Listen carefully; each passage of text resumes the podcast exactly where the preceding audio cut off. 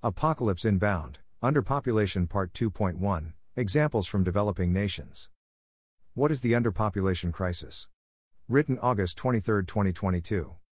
Population Pyramids of the Developing World, a few examples. I had planned to leave my discussion of real world cases where I finished in the previous part of this post.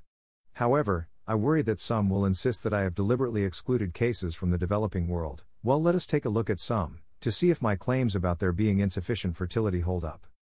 Malaysia. The Malaysian birth rate has been below replacement since around 2011. The mode of the distribution is around 21. Below 21, there is a fairly severe dropback, indicating that Malaysia will look much like the previously mentioned developed nations within a few decades. Malaysia will soon need its population topped up, it won't be topping up yours.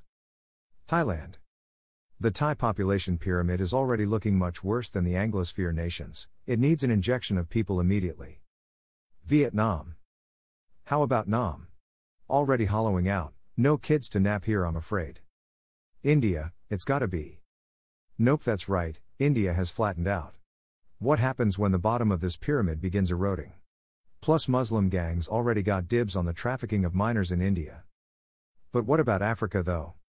Yeah, Africa has population pyramids that look like the Nigerian one from the first post, but Africa has one sixth of the world's population. Even if the world wanted to vampirically extract Africa's youth, there simply are not enough. Of course, the world does not, because everywhere poor Africans go, crime follows. Up next. Up next, we will discuss the causes, those commonly proffered, and my criticisms, and then my hypotheses regarding this subject.